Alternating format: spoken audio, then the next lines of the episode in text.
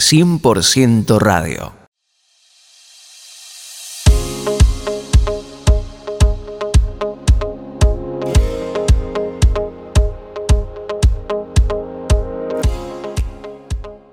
¿Qué tal amigos? ¿Cómo están ustedes? Bienvenidos. Gracias por acompañarnos, estar junto a nosotros en esta propuesta de 100% radio. Quiero aprovechar para saludar nuestro querido hermano Abel Suárez de Santiago del Estero, FM Veraca 98.7.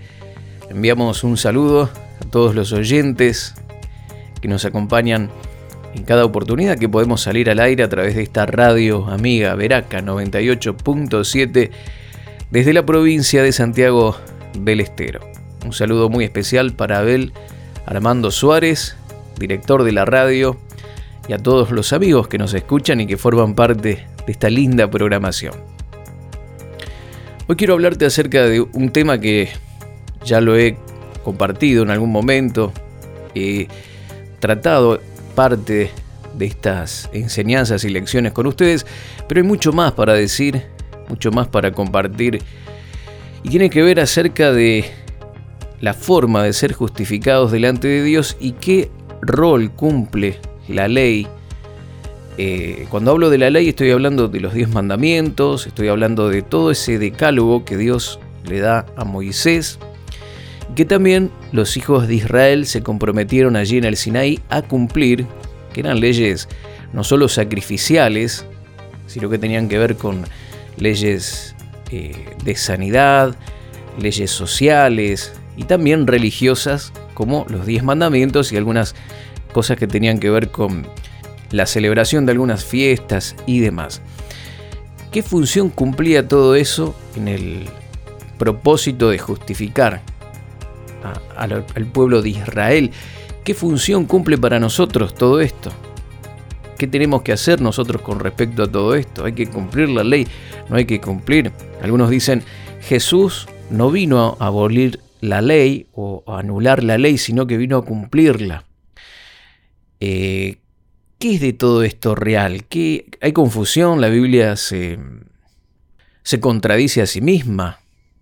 ¿Cómo tenemos que interpretar todo esto? Bueno, para ello vamos a mirar algunos versículos eh, que están en el Nuevo Testamento y están en libros que posiblemente muchos creyentes no llegan a leer, a comprender o se toman solo de un versículo, cuando las cartas del apóstol Pablo son una especie de sermones, una especie de mm, disertaciones, donde para poder apropiarnos de todo eh, el contenido y, extraer las lecciones que son las lecciones correctas, debemos estudiar a fondo, leer varias veces el libro, tener eh, tener un acercamiento más profundo con todas estas cartas del apóstol Pablo que están en el Nuevo Testamento y no solamente tomar un versículo, porque un versículo solo puede llegar a eh, malinterpretarse,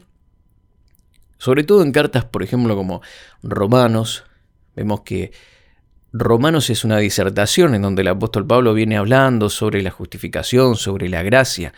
Es un libro maravilloso para estudiar pero por ejemplo, si uno lee solamente el capítulo 1 o el capítulo 2, más que nada, llega a la conclusión de que uno es justo ante Dios mediante el cumplimiento de la ley, porque esto se asegura en el capítulo 2. Sin embargo, ya en el capítulo 1, los primeros versículos, versos 16 y 17, el apóstol Pablo nos dice que en el Evangelio la justicia se revela por fe y para fe. El justo por la fe vivirá. Y cuando él hace esa declaración comienza su disertación para poder explicar todo esto. Y empieza a hacer un desarrollo de los gentiles, de la gente que no conoce a Dios, que fue entregado, fueron entregados a una mente reprobada por no tener en cuenta a Dios. Luego le habla a, a los judíos, que ellos tenían la ley pero no la cumplían. Y cierra parte de su pensamiento en el capítulo 3, en donde dice que por cuanto todos hemos pecado, ya sean judíos o sean eh, gentiles, necesitamos un Salvador. y somos justificados gratuitamente mediante la redención o el rescate que es a través de Jesucristo. Entonces, hay pasajes en las escrituras que tienen que ser interpretados leyendo todo el libro, leyendo varias veces y teniendo así, de esta manera, una comprensión más profunda de lo que el apóstol quiso. Pero mis queridos amigos, quiero compartir con vos estas, estos versículos, estos pensamientos que van a afirmar un poco más cuál es la función de la ley para nosotros los creyentes del Nuevo Testamento. ¿Tenemos que cumplirla? ¿No tenemos que cumplirla?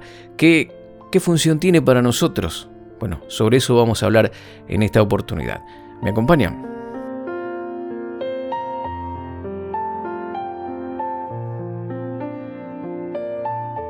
Todos tenemos, todas las personas, tenemos dentro de nosotros una conciencia.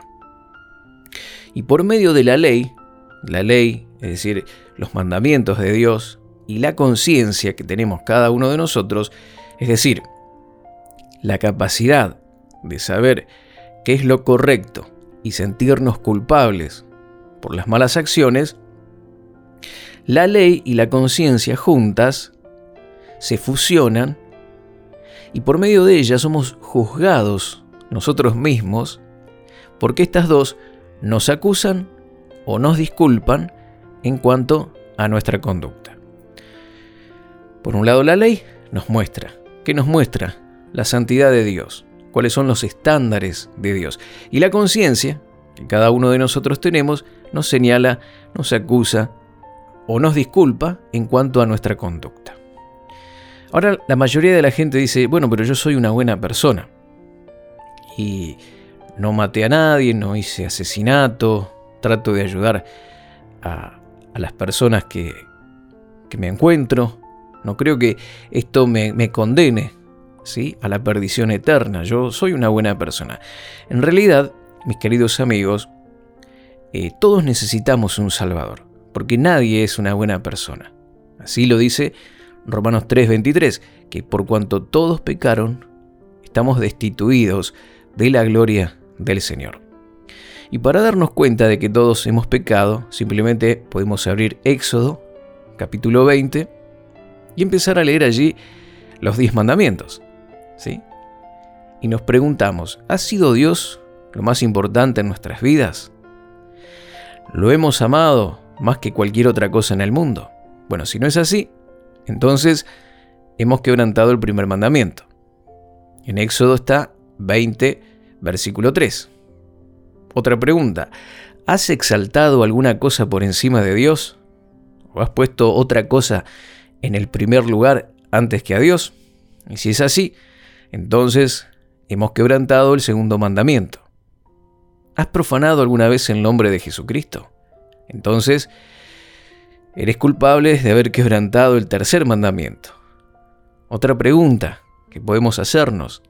¿Siempre hemos apartado un día de la semana para honrar y alabar a Dios? Bueno, si no es así, entonces hemos quebrantado el cuarto mandamiento. Otra pregunta, ¿has honrado a tu padre y a tu madre desde tu juventud? Bueno, si no lo has hecho, has quebrantado el quinto mandamiento. ¿Alguna vez te enojaste con alguien? Entonces, si es así, hemos quebrantado el sexto mandamiento. ¿Has mirado una mujer para codiciarla? Bueno, si es así, hemos quebrantado el séptimo. ¿Alguna vez has tomado algo que no te pertenece? Bueno, entonces has quebrantado el octavo mandamiento. Otra pregunta, ¿has dicho siempre la verdad? Si no lo has hecho, has quebrantado el noveno mandamiento. ¿Alguna vez has tenido el deseo de tener algo que le pertenece a otra persona? Bueno, si es así, entonces has quebrantado el décimo mandamiento. ¿Te das cuenta? Que todos de alguna manera hemos... Eh, y mirando esto, simplemente son los diez mandamientos. La ley contenía muchas otras cosas más. Y quebrantando uno de estos mandamientos, nos hacemos culpable de todos. Así lo enseña el libro de Santiago. Entonces, ¿Te das cuenta, mi querido amigo, mi querida amiga, de que necesitamos un Salvador? Por eso Jesucristo dijo que Él vino a salvar a los pecadores. El problema de pensar de que somos lo suficientemente buenos es que, de alguna manera, todos hemos quebrantado alguno de los mandamientos. Y si hemos quebrantado el más pequeño, nos hacemos culpables de todos. Esto dice Santiago capítulo 2, verso 10. Cualquiera que guarde toda la ley, pero ofendiera en un punto, se hace culpable de quebrantar toda la ley. Entonces, vemos aquí que el propósito de la ley, de los mandamientos de Dios, nunca fue hacerte justo, sino exponer tu pecado. Así está en Romanos 3, 19 y 20. Todos necesitamos un Salvador. Esta palabra implica la idea de alguien que puede rescatarnos del castigo del pecado. Jesucristo rescata a los que están pereciendo, aquellos que están yendo a la perdición para que puedan tener vida eterna. Entonces, la ley nos muestra, mi querido amigo, la santidad de Dios, el estándar de santidad de Dios, y nos hace caer en la cuenta de que necesitamos un Salvador. Primera de Timoteo 1, versos 8 al 10 dice, pero sabemos que la ley es buena si uno la usa legítimamente. Conociendo esto, que la ley no fue dada para el justo, sino para los transgresores y desobedientes, para los impíos, pecadores, irreverentes, profanos, parricidas, matricidas, homicidas, fornicarios, sodomitas, secuestradores, mentirosos, perjuros, y para cuanto se oponga a la sana doctrina. No fue dada para el justo, fue dada para los transgresores, para que ellos se den cuenta de que están equivocados, de que tienen que cambiar su actitud y que necesitan un Salvador. Gálatas capítulo 3 verso 21 dice, ¿es entonces la ley contraria a las promesas de Dios? ¿Es algo negativo? No, para nada, dice, de ningún modo. Porque si se hubiera dado una ley capaz de impartir vida, entonces la justicia ciertamente hubiera dependido de la ley. Aquí dice que la ley no es mala, para nada. Tenía un propósito, señalar y condenar a la persona, pero nunca podíamos obtener vida y tener salvación por el cumplimiento o dependiendo de la ley. Romanos capítulo 10, verso 4 dice algo interesantísimo, porque Cristo es el fin de la ley, para justicia a todo aquel que cree. No hay que confundir esto con el pasaje en donde Jesús dice que él no vino a abolir o anular la ley, sino vino a cumplirla. ¿Y qué pasa con ese pasaje? ¿Se contradice con Romanos 10.4? No. Jesús vino, Él era el único que podía cumplir toda la ley. Y era necesario que Él lo hiciera para demostrar su perfección y morir como un cordero perfecto, sin mancha, sin contaminación. Y de esta manera proveernos a todos nosotros salvación. Por eso aquí dice que Cristo es el fin de la ley. ¿Para qué? Para dar justicia a todo aquel que cree.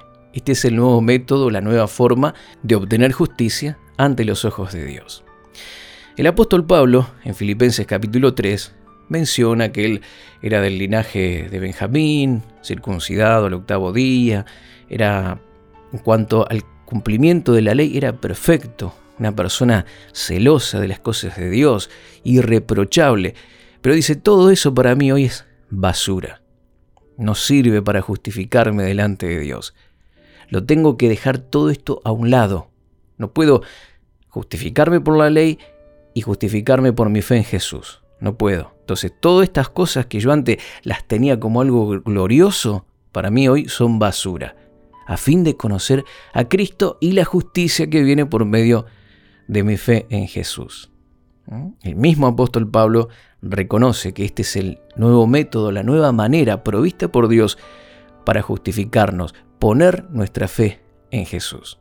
Es interesante que en todas las religiones vos, y si no hay, no tienen religión, le preguntás a una persona, ¿qué tenés que hacer para irte al cielo? O para salvarte el día que te mueras y pasar una eternidad con Dios. Y todos van a empezar a decir, bueno, tengo que ser esto, tengo que ser una buena persona, tengo que hacer, ayudar al prójimo, hacer esto. Y nadie se da o cae en la cuenta de que nosotros para entrar en la presencia de Dios, tener vida eterna, tenemos que aceptar a Jesús como nuestro Salvador personal. Sean judíos, sean gentiles. Así lo dice Pablo en Romanos 1, 16 y 17. Dice, no me avergüenzo del Evangelio, que es poder de Dios para salvación a todo aquel que cree, sea judío, sea griego. La justicia de Dios se revela por medio de la fe en Jesús. Y no hay otra manera. ¿Mm? No hay otra forma. Y la buena noticia del Evangelio es que Jesucristo perdona tus pecados y que Él no solo te limpia, te perdona, te hace perfecto gratuitamente, sino que también te imparte su justicia como un regalo. La justicia, la perfección, esa que Él logró por cumplir la ley, porque Él no la vino a abolir, sino a cumplirla, Él es justo a causa de eso, perfecto, y Él imparte esa justicia a cada uno de nosotros como un regalo, como lo enseña Romanos capítulo 5, verso 17. Porque si por la transgresión de uno, por este, reinó la muerte, mucho más reinarán en vida, por medio de uno, Jesucristo, los que reciben la abundancia de la gracia y el don de la justicia. Así es, mis queridos amigos. Significa entonces que podemos pecar, que podemos hacer lo que queremos. Esta es siempre la pregunta. Y el apóstol Pablo lo responde en el mismo libro de Romanos, en el capítulo 6, diciendo, ¿perseveraremos en el pecado para que la gracia abunde? De ninguna manera, porque los que hemos muerto al pecado, ¿cómo permaneceremos aún en él? Aquí está la respuesta. Para aquellos que tal vez dicen, bueno, entonces tengo que hacer lo que quiero. No, no. No podemos perseverar en el pecado porque ya hemos muerto al pecado.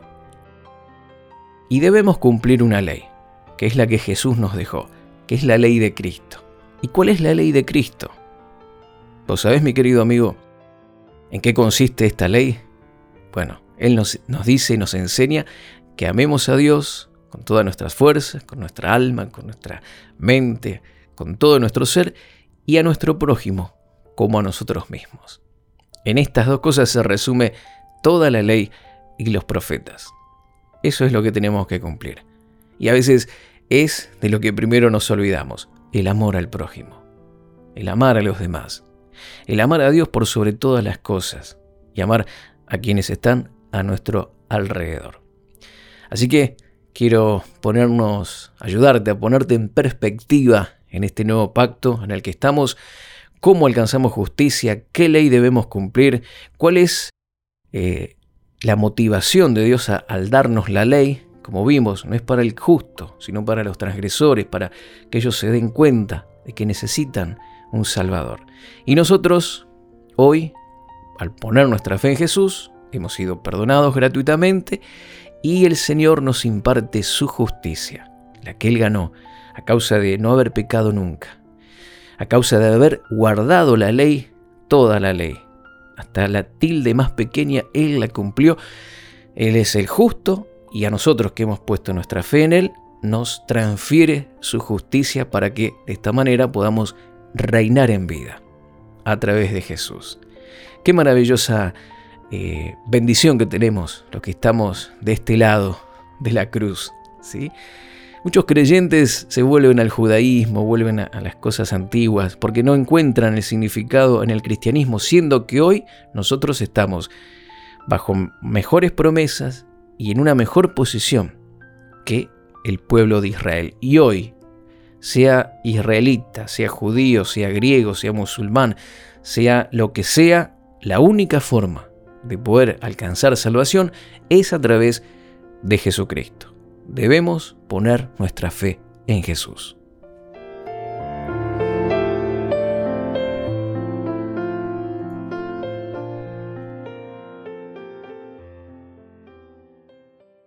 Contactos Mario Serrano En Facebook Mario Rubén Serrano